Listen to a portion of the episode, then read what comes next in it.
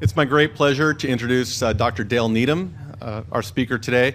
Uh, we're very fortunate Dr. Needham, Needham, did not pursue his first career in accounting uh, and instead uh, chose medicine, uh, having gone to medical school at McMaster University in Hamilton, and then doing both his residency and fellowship at the University of Toronto, where he worked with Margaret Herridge. he came to Baltimore for his PhD at the Bloomberg School at Johns Hopkins.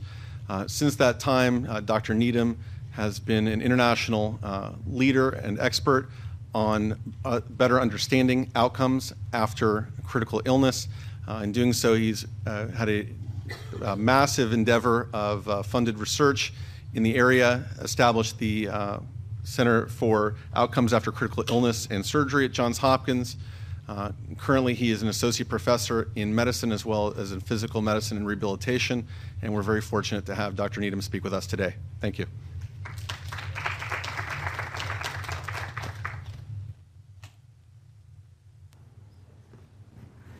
Okay, can you hear me okay? Great. I'm very happy to be here today as, as well and speak to you about uh, a topic that I think really is of, of growing importance to to uh, the critical care audience, whether it be physicians, nurses, respiratory therapists, rehab therapists. We really need to understand sort of what the consequences are in our ICU survivors. I've got no disclosures. And what I want to do is talk about the common long term morbidities that ICU survivors face, um, including some of the iatric sequelae of iatrogenic sequelae of the care that we provide to patients uh, in the ICU, as well as talking about uh, evidence based methods for prevention and treatment of these uh, sequelae and morbidities. Uh, this isn't a new topic. Um, and in fact, if we don't know about it, our patients or our family members are going to know about it. This was a, a page one story in the New York Times uh, back in 2009 that was talking about all the problems that survivors of critical illness have. Um, you know, so this is something that, that's reaching the mainstream media. This is the Wall Street Journal a couple of years after that, um, talking about cognitive problems. Um, you know, Diane Rehm a, a, couple of years ago did an entire hour on delirium in the ICU. So we really need to, to better understand this, or else our patients and families are going to take the lead and, uh, and know more about it than us. Um, I'm going to start with a, with a patient case. Um, this is a patient from, um, from Baltimore that was in one of my research studies. He wasn't a patient here or at Johns Hopkins. He was at a, a community hospital. Uh, a, pretty healthy 39 year old man, uh, specifically no psychiatric history, no drug use. Um, as you can see, his exercise regimen is, is quite remarkable. He's a, a pretty strong guy, a hardworking guy, four kids. Um, and came in with pneumonia and acute lung injury and had a pretty typical stay for somebody with acute lung injury. Um, in that his length of stay was, was 10 days. Uh, he got what throughout the country is pretty typical approach to sedation, was deeply sedated uh, for two of the days and then delirious for the remaining eight days of his ICU stay. He was on the um, hospital floor only six days before he was able to actually be discharged to home with um, outpatient follow-up for physical therapy and his primary care doctor. So um, many of us would think this is a big success story. We've saved this man's life. He was really sick. Um, but I think it's important to kind of hear what he, um, what he perceives his uh, recovery process to be like. And uh, this video is probably about five minutes long, and it's sort of the first person of him describing um, what his uh, recovery process is like over the first year or so. I had kind of difficult dreams or deliria, and it was a lot of different kind of dreams I would dream. I would see like uh, blood circles. Um, in my in my dreams, I would see uh, kids running around with uh, animal heads. Um, I even um, I don't want to be too drastic in what I'm about to say, but I even felt like we got a delta here, like uh, someone had you know clipped my penis off, and I even I, I felt all this stuff, man. I thought it was real, and um, it was it was just kind of difficult going through that in your mind and, and, and, and no one in there kind of understand and they think I'm telling them these things and they looking at me like I'm crazy. So um, for me, it was getting kind of frustrated. Uh, they said I was pretty difficult to handle at the time, knowing, you know, me being intubated or whatever.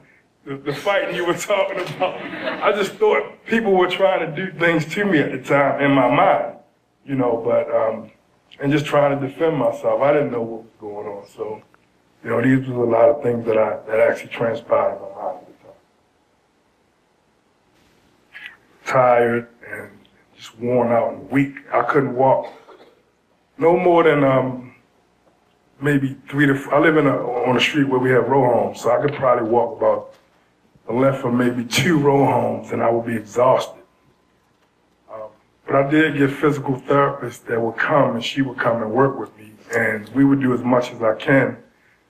But you know, I started pushing her to try to push myself, and I would try to do more than she would actually want me to do. But that was just me having, you know, grown up in a, in a sports culture and I'm kind of competitive.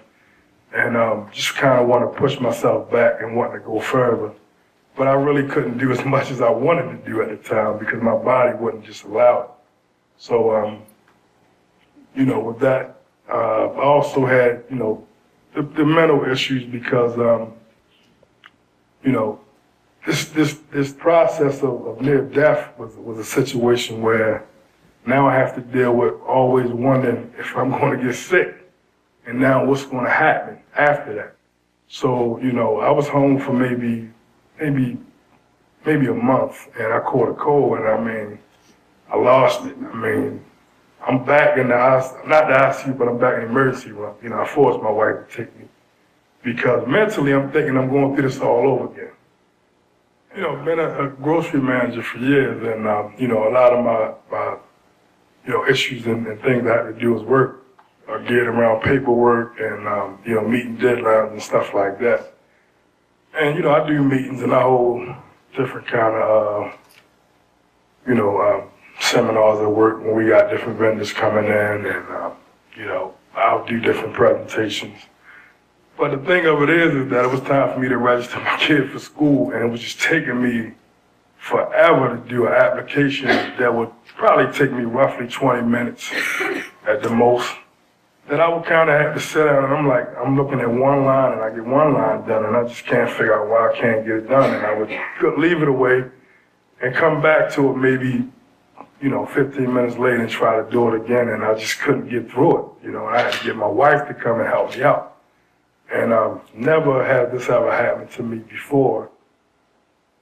Um, it went away. Um, I wasn't able to uh, carry out, you know, my job performance wasn't up to par when I, it was time for me to go back work. I couldn't be on my feet 24-7, monitor what's going on, um, keep up with the speed of the job at the time any longer. It was just too much for me at the time. So, you know, I had to kind of give that up. And um, take a lesser um, job with the company.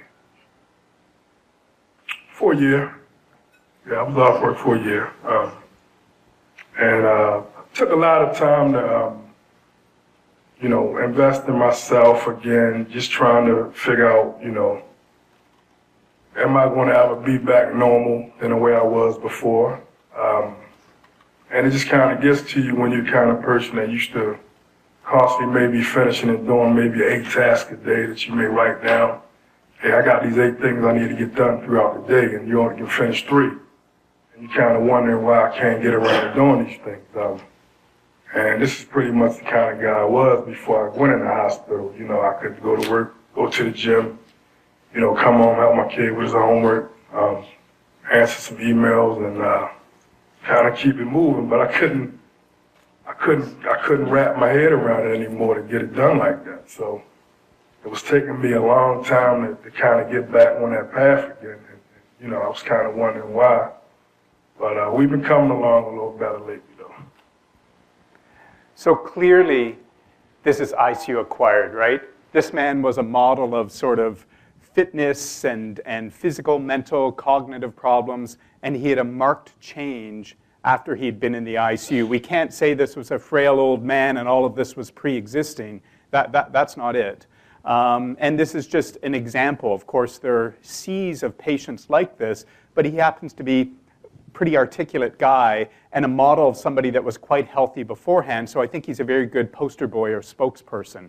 So with that sort of uh, lead in, uh, he's done a very nice job of, of helping us see the face of post intensive care syndrome that I'm going to be talking about today, and using this as a springboard to summarize the most common uh, complications in terms of neuromuscular and physical functioning, psychiatric and, uh, and cognitive issues, quality of life, return to work, and healthcare utilization. All of that in about half an hour. Uh, so we're just going to be skimming the surface uh, of this and skimming the surface of, of the little that we know in terms of uh, evidence-based recommendations. And if you want more details, there's some of it in this, uh, this review article that we published a couple years ago. So um, this whole term post-intensive care syndrome really came out of a Society of Critical Care Medicine task force um, that, that I was part of uh, in which we were summarizing what we understood about complications after critical illness, both for family members, but what I'm going to concentrate on really is for survivors. And as, as Garfield, our, our patient here, talked about, that he had mental health complications. In fact, he had a, a diagnosis of post traumatic stress disorder from his ICU stay. He had cognitive complications. The man couldn't fill out this simple application for his son to ter- return to school. And he clearly had physical complications. This man, we knew how much he bench pressed before the ICU, and we knew how, uh, how much he could bench press after the ICU and that recovery process.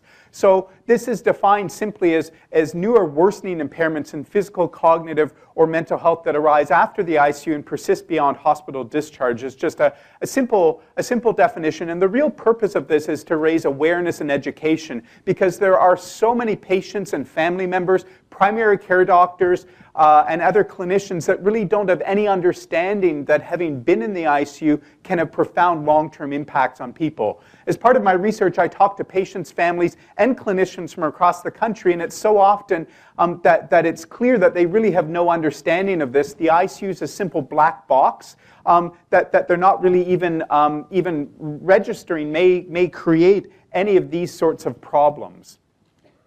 So in terms of background or epidemiology, the increasing need for mechanical ventilation is quite clear as the population ages. These are some, some projections I did many years ago as part of my, my um, PhD research. And at the, at the same time that we're having this increasing demand for mechanical ventilation, we're having improving survival. And as a result, there's a growing pool of ICU survivors. If we look at elders that are discharged alive from the ICU alone, we're seeing 1.4 million uh, surviving per year. And it's not like they're back on their feet the next day. So we've got this growing pool of survivors.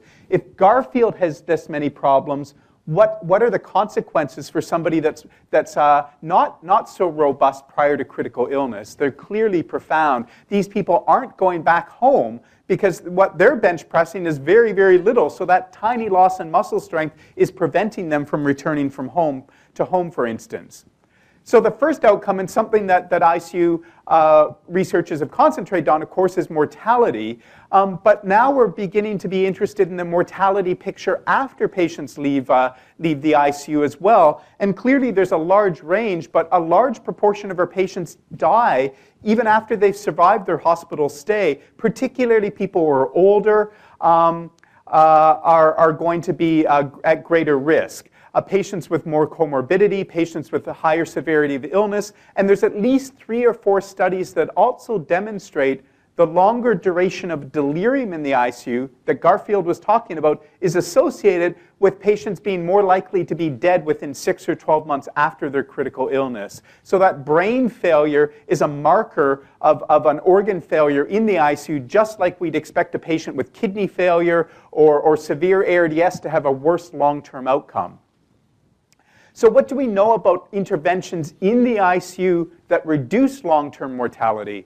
I think we're still discovering, you know, that, that what we're doing every day in the ICU can have a profound long-term impact. And I've picked a couple of things here. Um, you know, from, from research that was done here at University of Maryland, Bayview VA, and, and Johns Hopkins Hospital, we followed a cohort of ARDS survivors that started off as 520 patients over five-year follow-up and a couple of years ago, we, we looked at the association between them getting lung protective ventilation in the ICU, getting evidence based intervention in the ICU, and found that it didn't just have a short term benefit, as we saw in the New England Journal publication from ARDSNet. In fact, there was a long term benefit. Patients were more likely to be alive two years later if they got lung protective ventilation while they're in the ICU, with, with pretty large absolute risk reduction 8% absolute risk reduction in the in, in mortality two years later if they got lung protective ventilation while they're in the ICU. So that's one way to think about changing that, that trajectory of long term mortality. Also, in the ABC trial that paired sedation interruption along with spontaneous breathing trials, we again saw a signal of decrease, a substantial decrease in the risk of mortality over one year follow up with, with these evidence based interventions in the ICU. So, what we're doing every single day needs to be very important, thinking about our approaches to sedation and mechanical ventilation. But what about patients' functional outcomes? That, that's really what I'm going to focus on today. So patients may have muscle, uh, may have joint contractures, may have muscle weakness, and, and in particular, you know, we, we've heard lots about critical illness neuromyopathy, whether it's critical illness polyneuropathy or myopathy or the two together that we frequently call neuromyopathy, we know that these, these, these problems are incredibly common. In a systematic review that we did of all the literature at the time, where they had diagnosed patients with EMG nerve conduction studies as well as physical exam, you know, about half of patients with these, these important critical illnesses had evidence of critical illness neuromyopathy. And this was associated with prolonged duration of mechanical ventilation, prolonged stay in the ICU. So, at a pathophysiologic level, these abnormalities are very common. And in patients that have critical illness polyneuropathy, 90% of them still have abnormalities five years later based on the existing evidence that we have. In addition to this, I think we also need to be thinking about disuse atrophy, the harm that happened to patients of just having them lay around in bed for most of their ICU stay has happened with Garfield, who, you know, there was no thought of physical rehabilitation until he was out of the ICU. And I think that's really the low hanging fruit. That's the easiest modifiable risk factor, I think. And here, a group from the UK um, has done a very nice job just in the last few months, published in JAMA, characterizing this skeletal muscle wasting that happens in critically ill patients. So, in a subset of patients, they wanted to, to really take a, a comprehensive approach to looking at what was happening to quadriceps muscles. They used ultrasounds, they used biopsy of muscle with histology, as well as um, complex biochemical analyses looking at protein balance. And what they saw in this really important and novel study were a few important things. They saw that on average, over the first 10 days in the ICU using ultrasound, patients lost 18% of their quadriceps muscle cross sectional area. And patients that had multi organ failure were much likely to have larger losses than those with, J, just say, um, uh, lung failure on a ventilator without any problems with shock or, or renal failure. And in fact, it's important to note that these losses start very early. Look at this. Then all patients at day three, we've got losses. And if the patient is multi organ failure, these losses were even larger. So, so you may say, mm, I'm not so sure about muscle cross sectional area. They have done validation work of this, but you may say, I'm not so interested in ultrasound. What did they find when they actually had muscle tissue? They had very similar findings. The cross sectional area based on histology was decreased by 10% over that follow up period in the ICU. And they had necrosis on those biopsies in about 50% of the samples. And when they looked at the biochemical analyses, they saw that over the first seven days, not surprisingly, patients had increased protein breakdown and had decreased protein synthesis. So there is net catabolism happening to our patients. And when they, when they tried to look at the role of nutrition, they found that there was not an association between, you know, if patients got more nutrition, they were less likely to be catabolic. In fact, they found the opposite association. So, so clearly, I think that at least tells us we simply can't feed our patients out of this catabolism. We can't simply give them more calories and think that this problem's magically going to go away. I don't think it's that simple. I think we're seeing more and more nutrition studies that really are, are helping us understand that this is a very complex issue. So, in summary, no matter how they sliced or diced their, their quadricep muscle analyses, whether it's ultrasound biopsy or looking at protein balance, there is clear evidence of early and rapid muscle wasting over the first week in the ICU for mechanically ventilated patients. And I think this is a very important finding for us to be thinking about and an important advance in the field in that this was done in critically ill patients and clearly is a very complex sort of undertaking to, to, to pull all of these analyses off with, with consenting patients. And, and, but you know, we, we have a good understanding of sort of muscle wasting, but how does that translate into weakness? How does that translate into to functional outcomes? Again, looking at the cohort of patients here from Baltimore, including a whole host of University of Maryland ARDS survivors, we, we want to answer those questions. And as I said, we serially followed patients over a five year period. And, and Eddie Fan just recently published a couple of months ago sort of the two year physical complications. And what I'm going to present are a couple of figures here. Each of these figures are laid out the same. The dotted lines represent those patients, those survivors who have so called ICU acquired weakness, meaning on physical examination they have evidence of muscle weakness using a, a pre-defined uh, definition and those with the, dotted, uh, the solid lines didn't have so-called ICU-acquired muscle weakness. And this is looking at weakness in patients' arms and legs. So people with ICU-acquired weakness, if we were going to measure their muscle strength using just simple hand grip dynamometry, we see that, of course, those with weak arms and legs, those with ICU-acquired weakness, also have weaker grip strength. Um, they also have weaker respiratory muscle strength using maximum inspiratory pressure. But how does this translate into physical functioning? This is probably the first study that I can think of that looks at, at objective measures of muscle strength and it's a function on patients' physical functioning using the six minute walk test. So those patients that had evidence of, of ICU acquired muscle weakness had substantially lower six minute walk distances. And how about quality of life? This is an SF36 quality of life domain called the physical functioning domain, and we see that those with ICU acquired weakness have markedly lower quality of life scores than those without ICU acquired weakness. And this is the only measure that we could even attempt to measure prior to patients' ICU hospitalization. And of course, we can't figure out who's going to get acute lung injury and rush around and try to administer this instrument. So the best that we can do is retrospectively ask survivors about this. So clearly there's going to be risk of recall bias, but, but you know, I don't think the recall bias is going to be this profound where, where we get the, the people without ICU acquired weakness going from relatively normal uh, quality of life all the way down to only about 60% at, uh, at three months. And those with ICU acquired weakness, um, their baseline quality of life that they recalled retrospectively um, was lower, but look at the dramatic drop that happened. So I think that provides a bit of signal, along with things like what Garfield was saying my life was going fine and now it's not going so fine, of, of really some of the impairments that are happening to people. So this ICU acquired weakness, this muscle weakness, is important for patients.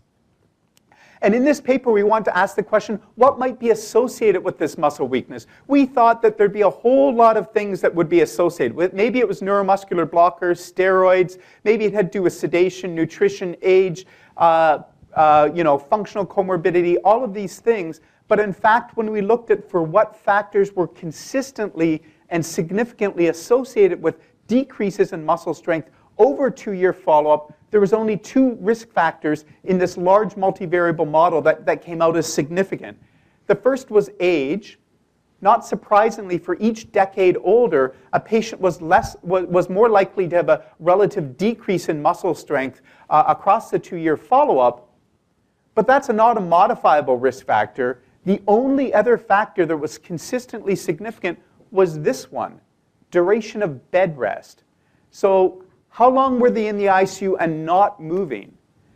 And in fact, we found that across all of the time points, there was a statistically significant association of that duration of bed rest, even after adjusting for all these other, factors, with that relative decrease in muscle strength. So each additional day of bed rest seemed to be associated with a 3%, 4%, 7% relative decrease in muscle strength all the way out to two years. So, what we're doing to the patients every day in the ICU, I think, does have a profound, long lasting uh, effect on patients. And this is some signal, along with other randomized trials, that we need to be thinking about the harms of bed rest while our patients are in the ICU. So, how does this weakness translate into things like physical functioning with activities of daily living? Very, very basic things. I always find these results shocking about how bad patients' ADLs are after, after they've come out of the ICU. And this is in survivors.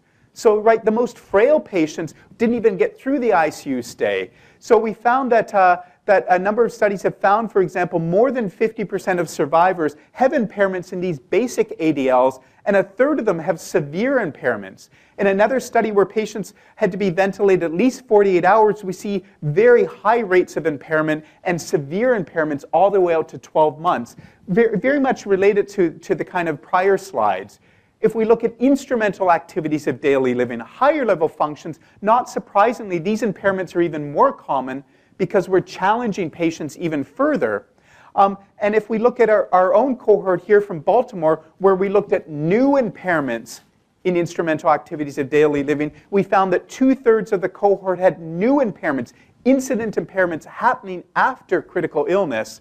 And we also found, interestingly, that the head bones connected to the body bone when we said, okay, what's associated with patients having new onset of physical impairments, um, we, we found that, that uh, depressive symptoms were clearly associated with patients subsequently developing physical impairments. And we asked that question because many of my colleagues were saying that they thought the association was the other way around. That patients commonly have depressive symptoms after critical illness because you know, they become so weak and they get down in the dumps.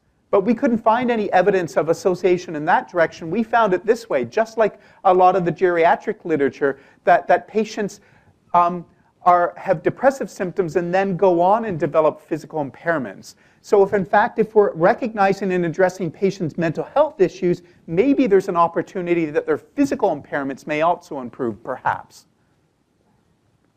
So, so this is, this is a, a very important study uh, Amber Barnato is the first author from the Blue Journal, where they had a large cohort of patients that they followed serially over time so they could prospectively look at patients' ADLs and their mobility. Because they had this cohort of patients, they kept following them, and some of those patients happened to go into the ICU or happened to be hospitalized. So they had these prospective baseline assessments, and then they could say, okay, for those patients that went into the hospital or went into the ICU, how did things change? Um, and what, what's important to recognize is that patients that were hospitalized without critical illness, you know, they had some worsening in their ADLs and their mobility, but those that were critically ill had even worsening, uh, even greater decrements in their mobility and their activities of daily living. And these were only done in survivors, of course. So, so in fact, the decrements may have been even larger, but there may have been a survivor bias that didn't even allow them to detect those decrements a year later because the survivors had to, to, to get all the way out to that one year time point. So th- this paper, I think, is important because it had those prospective measurements saying that the impairments after the ICU were in fact new when it came to mobility and ADLs and physical functioning with the six minute walk test. I had alluded to that, and, and some of the most common data from Margaret Herridge's study, where she looks at six minute walk distances compared to normal values and, and showed that there appears to be impairments all the way out to five years, although we don't have that pre ICU baseline measurement. So, for all of these physical complications, what, what do we know about prevention or treatment or management? Well, you know, maybe high blood sugars may be associated with, with abnormalities, at least with, with EMG measurements. Um, but we know that intensive insulin therapy um, isn't really the, the approach to go. We're not running continuous infusions and getting very tight blood sugar control. But at least we need to be thinking about avoiding sort of what runaway high blood sugars. Um, you know, there may be some signals with corticosteroids and neuromuscular blockers, but it's not always, always um, consistent, although we just published a paper a few weeks ago in the Blue Journal looking at ARDS network survivors, and we did see an association there. So I think we at least need to be thinking about when is the appropriate indication for corticosteroids, and when we're appropriately giving them, talk about minimizing the dosing and the duration, because we know that there's vast heterogeneity in whether one attending uses it versus another, and what dose we sort of pick, and how long we use it. And where the strongest evidence is, is about early physical rehabilitation in the ICU. And I, I, don't have time to go through all the trials, but, but there's a growing body of literature showing that when we start occupational and physical therapy and mobilization of patients early in their stay in the ICU, within a day or two of mechanical ventilation rather than waiting several days, rather than waiting maybe a week until patients are, are extubated and they're looking more stable. By starting it early, our patients are likely to have better muscle strength, less physical impairment, and more likely to go home. So the important message there, what I'm really talking about most is, is this one randomized trial where they compared starting at day one or day two starting versus starting at about seven days, is if every day we sort of say, oh, the patient's too sick today. Oh, they've got to go to the OR. Oh, they need a CAT scan and a bronchoscopy. Oh, we don't have any PT staffing today. If we just keep saying that, it's not very long before we get to day seven and we're just starting it. Oh, we don't have staff on the weekend. There's two days right out the window. If, if we say this, we're all of a sudden going to get to day seven and all of our patients are going to look like this control group. As opposed to saying we need to make this just as important as that, that CAT scan, that bronchoscopy, that bag of antibiotics. We really need to do this because when patients leave the hospital, they're not saying, Dale, I'm really glad you gave me that extra CAT scan. I feel so much better. You know, they're going to be talking about things like their muscle wasting and their, their inability to return to work. You know, these are universal themes in ICU survivors that Margaret Herridge really helped put on the, the map for all of us. So I think that there's lots of growing evidence around here, and we really need to be thinking about, about putting that as a very high priority and expanding our multidisciplinary team to not just have nurses and doctors and nutritionists and respiratory therapists, but OTPT, speech physiatrists, um, neuromuscular neurologists. All of us need to be working together to make this happen. I'm going to change gears and talk about another arm of post intensive care syndrome, talking about the mental health problems that our survivors have. We had done, there, there's not a lot of data around depressive symptoms, but we'd done a systematic review looking at the studies that had happened. And at that time, there'd been 15 studies in, that, that measured in ARDS survivors, 14 studies in, in general critically ill populations, and then our own work where we looked at, at cumulative incidence of depressive symptoms. Here we found 40% of our ARDS survivors from Baltimore had, had um, clinically important depressive symptoms, um, which was consistent with, with other studies that we saw. So, so, what are some of the markers? Who may be the patients that we need to be most careful in thinking about depressive symptoms? Well, it seems like there's an association, at least. Patients that tend to have more sedation in the ICU are those who also are more likely to have depressive symptoms. We're not saying there's cause and effect there, but we're saying that may be a marker, somebody that, that you maybe want to be thinking about more carefully. Um, patients that have lower blood sugars, uh, patients that have frank hypoglycemia, um, and importantly, patients that have pre-existing psychiatric uh, symptoms, whether it be depression, whether it be anxiety symptoms before the ICU, are more likely to have problems afterwards. And I think when you, when you put this in your mind and you start reading past medical histories, you'll find that a huge proportion of our patients coming into the ICU have mental health symptoms. They're on an SSRI, SSRI for depressive symptoms. They have some sort of anxiety disorder. You know, these things are incredibly common, and we need to be paying attention to them because they're a marker for the patients we should be especially focusing on afterwards. If we could have just got Garfield's anxiety and his PTSD improved a bit more, worked on his cognition, might he have got, got back to work well before a year? You know, a year off of work for this young, healthy guy that needed to provide for his four kids. Um, as well, patients like Garfield that are already talking about having traumatic or, or, or disturbing memories of their ICU stay, if they're talking about that in the ICU or on the ward, there need to be alarm bells going off in your head because so many studies are consistently showing that patients expressing these things are having long term psychiatric problems. Garfield truly believed that his penis had been cut off. The day I went to see him at the community hospital, he was like fighting the nurses because he thought the nurses were the ones that had done it to him. He was so frightened it took him a couple of days before he, he finally asked the nurse to get out of the room so he could lift up the sheet to see if it was true. He believed that he was in a hospital somewhere far distant from Baltimore. If he could just come up with a couple thousand dollars, then they'd be able to reattach his penis. He believed that this is what was happening and this was what healthcare providers were doing to him. Patients that are having these sorts of problems, we can't just be sweeping under the carpet. You know, we're going to, these patients are more likely to have these long term complications. Post traumatic stress disorder symptoms. So, again, we see that these are common in, in, one of our systematic reviews. We see that, that across studies, you know, maybe a, a quarter or more patients have clinically important symptoms of PTSD. These have to be incident symptoms. You can't have PTSD from the ICU if you've never been in the ICU. All of these survey instruments are asking about these symptoms with respect to patients' critical illness. Um, and there, there are signs that these symptoms may be long lasting. One study showed that patients still had symptoms from the ICU eight years later.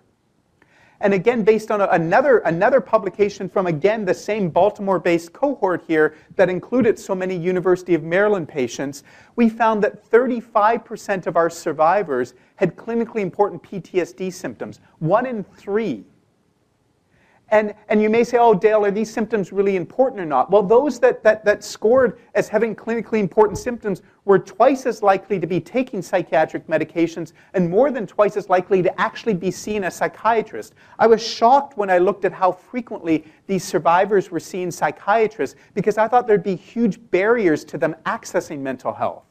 But, but despite barriers, still lots of them are seeing psychiatrists. So these symptoms seem to have some sort of resonance, it seems to have some sort of validity. And what are some of the risk factors for these PTSD symptoms? Again, that same theme. Patients who seem to require or get larger doses of sedation seem to be, be a, a red flag patients who have agitation, physical restraints, and again, these traumatic memories. These all need to be things that we're paying attention to. We need to be tweaking the way we think about our patients in the ICU, the way that we're caring for them with this new knowledge to identify the patients that are most likely to have these complications. Because if we're not identifying it, I can tell you that most of their primary care doctors are not identifying these things. I've talked to so many primary care doctors who said, you know, my patients come back and they tell me, oh, they're having trouble thinking, they're kind of tired and weak, um, and they're, they're, they're feeling kind of anxious. And they say to me, but I did a CBC, I did a TSH, you know, all of the results are normal. I said, yeah, but did you examine their muscle strength? Did you uh, actually think about, about post traumatic stress disorder? Did, did any sort of cognitive testing get done? Of course not. That's not the bread and butter of, of primary care this is things that they don't even know about often when the patients go back to their primary care providers. So we need to be thinking about these things and thinking about them for our ward teams and our discharge notes and, and follow up plans. So, so we need to be thinking about perhaps putting our patients in better touch with reality. If Garfield was awake for his ICU stay, maybe he wouldn't have thought his penis was cut off. You know, he might have said, oh, the suctioning's uncomfortable, the endotracheal tube's not feeling so great, but he might not have believed that the nurses were cutting off his penis, and might not have been confined to bed and, and had no access to mobilization or rehabilitation until he got out to the floor 10 days later. Remembering that JAMA study that I talked about with the loss of muscle um, cross sectional area over the first 10 days of almost 20%. What else can we do for, for PTSD? Well, there's one randomized trial as well as a, a number of other studies talking about ICU diaries. A very simple intervention where typically ICU nurses and family members write, typically in a paper journal at the bedside, about what's happening to patients in the ICU, trying to, to lay out the reality in lay language around what's happening so that when Garfield goes home, he knows it wasn't his penis being cut off, it was probably a Foley catheter insertion that he was misinterpreting. And the nurses weren't assaulting him, they were doing things to help him get better. And he was agitated, and, and he had lines and tubes put in putting together that daily record of what's happening. And in this randomized trial, they said, okay, people that, everybody got the diary done, but those that were in the intervention group got access to that diary at one month. Uh, and those that were in the control group didn't get access till later. And they followed up all patients at three months and showed that those that had access to the diary at one month were significantly less likely to have a clinical diagnosis of PTSD um, at the three month follow up. And those patients that were exhibiting um, worse symptoms of PTSD at one month were more likely to benefit from this intervention. Some patients read the diary again and again and again.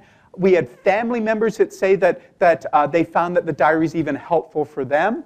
We have nursing staff where this is really most common in Northern, Northern Europe that are saying that they think this is a, a really important part of their everyday care for patients is doing this. This is the legacy that they're leaving patients from their ICU stay, access to this diary, and a chance to improve patients' uh, mental health after their critical illness.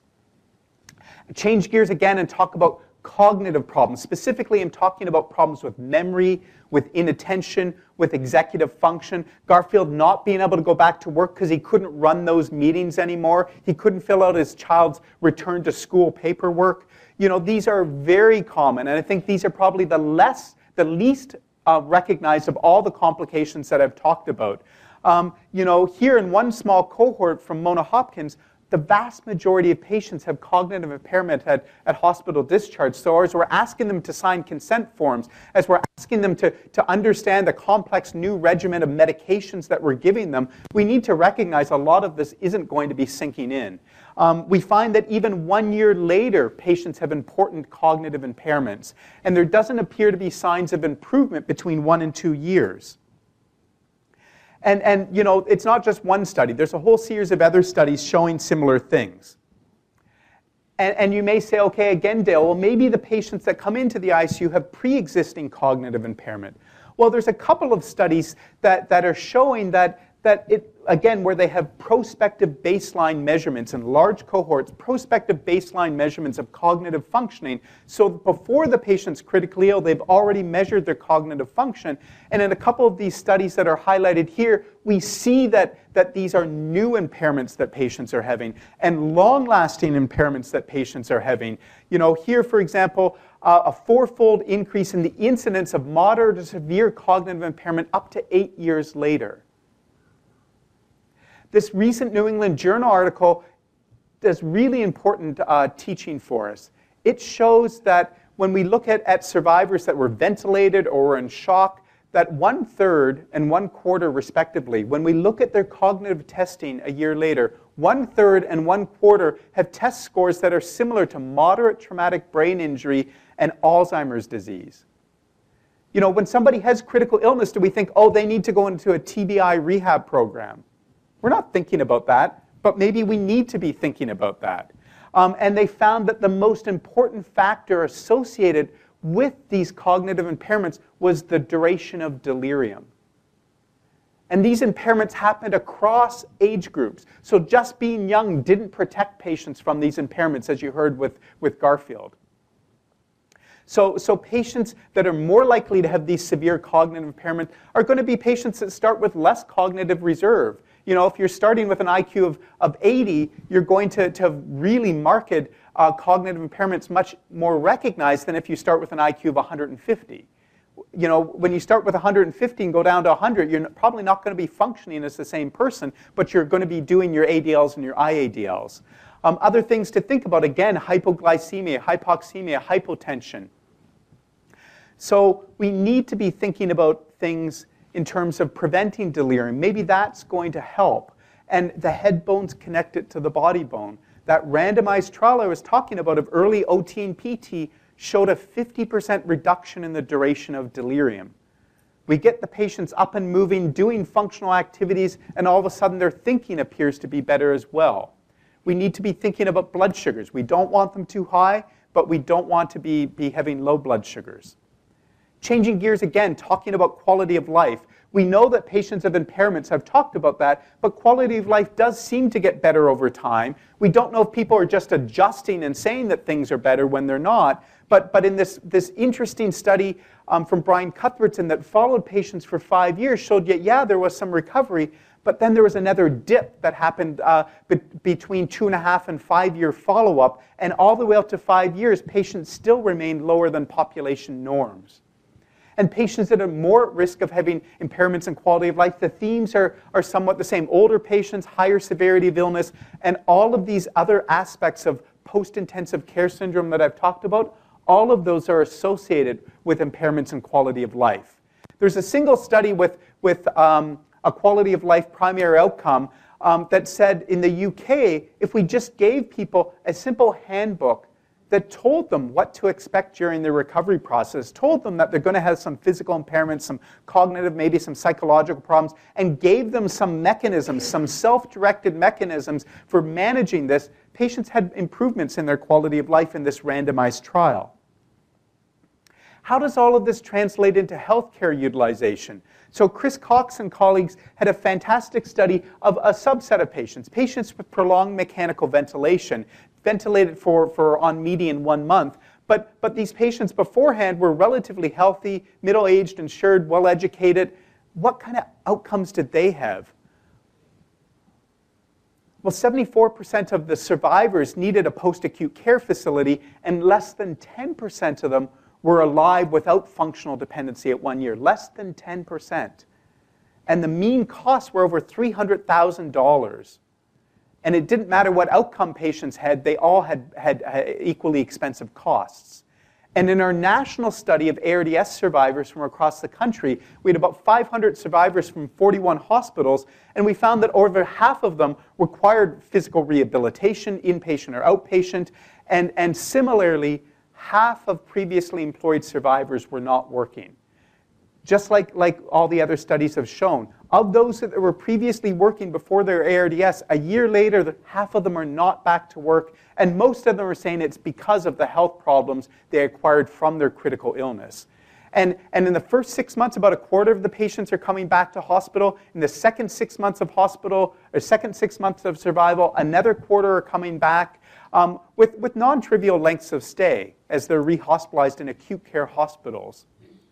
So, so in wrap up, then, it's really important for us to recognize these problems aren't going away. We're going to have growing pools of ICU survivors. We need to be thinking about these issues now. We need to be thinking about this in the daily care that we're providing to these patients in order to help avoid this legacy of critical illness, avoid this post intensive care syndrome with physical, cognitive, and mental health impairments that impact patients' quality of life, return to work, their functioning. We need to think about current evidence-based strategies. And if I were to sort of synthesize across all of them, I'd say we need to think more carefully about our approaches to sedation and delirium. We want our patients to be awake. We want them to know what's happening around them. We want to be, their brain to be functioning. We want them to be able to interact with therapists to, to get their arms and legs uh, moving as well. We want to avoid both high and low blood sugars. We talked about the early physical rehabilitation and this, this new idea around ICU diaries. And after the ICU, I think if we leave it to somebody else to get these patients better, it's too late. But after the ICU, the recovery is going to go on, and we need to think about helping people understand their recovery process and the continued rehab trajectory that these patients are going to need, the pathway that they're going to need to help them get better. And these just aren't my thoughts. This is from the, the five recommendations from ABIM, ABIM in terms of choosing wisely for critical care. One of these recommendations that they make from all of these different societies is that we should not be deeply sedating or mechanically ventilated patients unless there's clearly a specific indication, and an endotracheal tube's not one of those specific indications. Um, and we should also be lightening sedation daily, even in those that we are giving the sedation to. If you're interested, some of this work and, and videos and these things are at our website.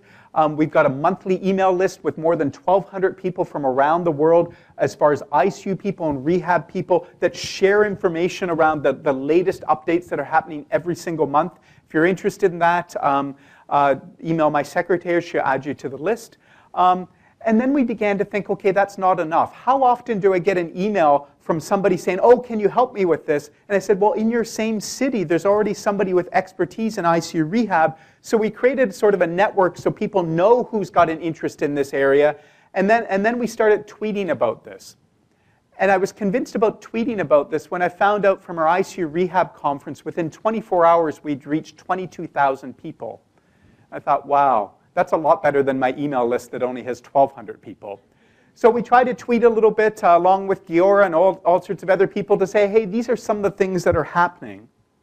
Um, and then finally, we wanted to create a, a, way so that clinicians could talk to each other, so that all the things didn't go through my email account uh, in order to do this. And we found a free of charge platform that's made for healthcare providers called MedConcert that basically is just a simple version of a Facebook kind of application um, where again, uh, people can talk to each other. You can post something on the so called wall or the wire to say, you know, what's your approach? To, to physical rehab if somebody's got new skin grafts or somebody's got a new trach? Or are you really ambulating people with, with femoral cannula with ECMO? Well, in fact, I found a number of sites that are.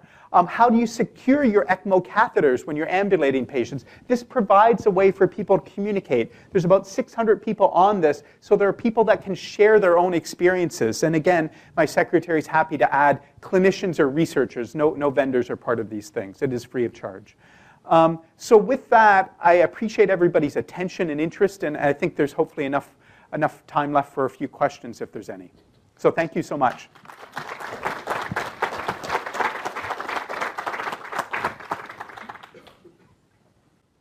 Dr. One one question I have is uh what do you think the, the barriers are to um, effectively implementing all the strategies that, that you discussed? Are they financial? Are they knowledge, lack of knowledge on the part of providers and, and others?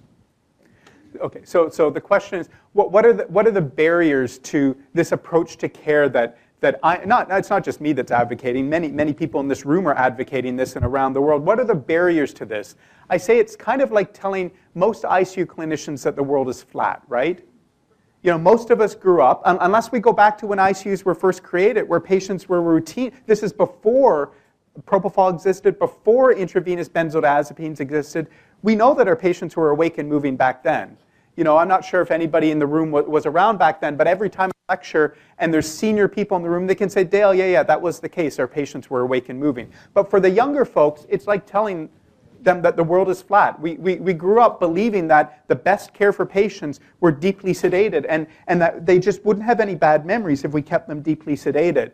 So I think, I think we need to, to challenge ourselves, and hopefully this evidence, as well as these kind of patient anecdotes, will begin to, to challenge our thinking that, that there's no evidence to be supporting the benefits of deep sedation and bed rest. In fact, all the evidence is pointing to the harms. So we need to kind of begin to, to get engaged. And, and then once we've got interest, we can share this sort of evidence, and then we can think as a team what do we need to do? This isn't just doctors that are going to make it better or isn't just nurses. It's going to require all of us as an entire team coming together to consistently change practice. Because if we've got part of the team on board and then the attending physician changes or we've got a different, a different nurse at night, um, then, then, we're all going to take a step backwards. So we need to move this forward as a team, and we need to start with our easiest patients. You know, um, you know, the patient with the tracheostomy. Why are we sedating them? You know, um, and, and we should be able to get that patient up and moving and start with some of the easy patients and begin to work up to the more complicated patients. And before you know it, you've got a patient on ECMO that you're ambulating um, and it's completely wide awake and maybe on a treadmill, and then all of a sudden, wow, we've really done it. So, so I think it's that kind of stepwise process. And I think many of the things are within our control, like sedation. Um, some of those mobility aspects may be harder because we may need expert input of, of OTs and PTs, but I think that we can begin to create business cases for that as, as we've done, showing marked decreases in length of stay, not just at Hopkins, but at several other centers with manuscripts that are in, in process as well.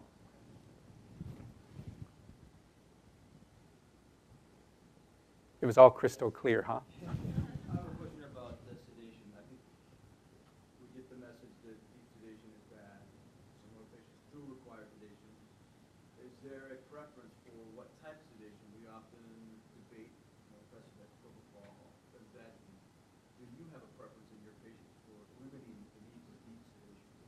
Sure. So the, the question then is, is how do we make this trans, I'm going to paraphrase, this transition to light sedation? You know, do I have an opinion regarding what, what drug we should be using? So you're right, there's lots of opinions because the evidence isn't clear.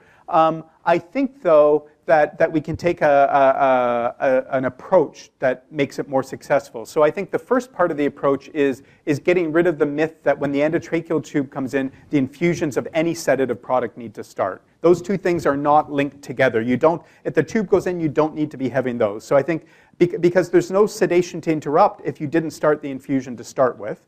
Um, and I'm going to share with you our approach in my ICU that, that's a ICU-wide approach and is protocolized and we've published about, it's not the right approach, it's just one approach. So we don't start continuous infusions just because an endotracheal tube goes in. We start with, with PRN. We give patients what they actually need. And based on a, a randomized trial that was done by Thomas Strom, published in, in The Lancet, we start with, with analgesics before we add on any sort of sedative medication. So in my ICU, it happens to be fentanyl. So we start with PRN boluses of fentanyl because we know that when you wake up from your paralytic, you're, you know, within a few minutes, you're not going to say, oh, that tube feels wonderful. Um, so, so what we found, though, is that the vast majority of patients don't need access to benzodiazepines, don't need access to propofol, don't need dexmedetomidine if we're giving them adequate doses of analgesic. And I'm talking about in medical ICU. I recognize that if you've had a major trauma or laparotomy, you're going to need analgesic to deal with that pain as well. But we start with PRN doses of, of narcotics, and we found that the majority of our patients, that's all they need. And some may go on and get an infusion of 25 mics an hour of fentanyl or 50, but many of them aren't even getting infusions. They're awake, they're alert, they've got an endotracheal tube, they're writing to communicate, some of them are ambulating. And that works for the majority of our patients, but not every patient.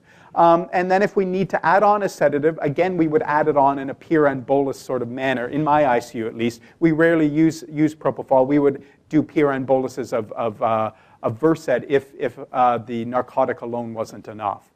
Um, and then we find it's really only a small subset of our patients where we aren't able to manage, uh, say, agitated delirium, um, and, and we'd add on dexmedetomidine. So that's just one approach.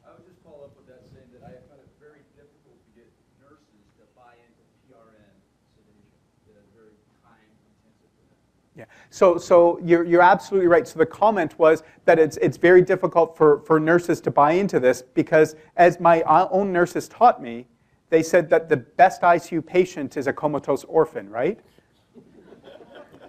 so, so, so we all know that that's a really horrible joke to say, but but we need to recognize that this has to be a team effort. Um, how did we create that culture change? I've got data showing that our patients routinely were at a RASS score of minus four, meaning they had no responsive to verbal stimulation. We now know that those same patients in my ICU have a RASS score of, of minus one, meaning that they maintain an uh, eye contact for more than 10 seconds. How did we make that change? We made it as a structured systemic project process where nurses were part of the team, and in fact, between myself and the MICU director, we had 16 small group meetings with our nurses to begin to say, this is why it's important. How do you think we should do this? And we, we played with our approach to sedation before we made it into a protocol to see that it would actually work. But it required a lot of communication, a lot of teamwork, um, and we needed nurses to be on the same team as us. And there's always going to be early adopters. We had nurse champions that helped disseminate this throughout our group of nurses. But it, but it is a different approach, and it, it, it does require more time and more effort maybe, maybe up front, but once the patient's actually awake and can move, all of a sudden the patient can turn themselves in bed. The patients all of a sudden have a greater amount of independence, and in some ways, the, the nursing workload in some ways can get easier.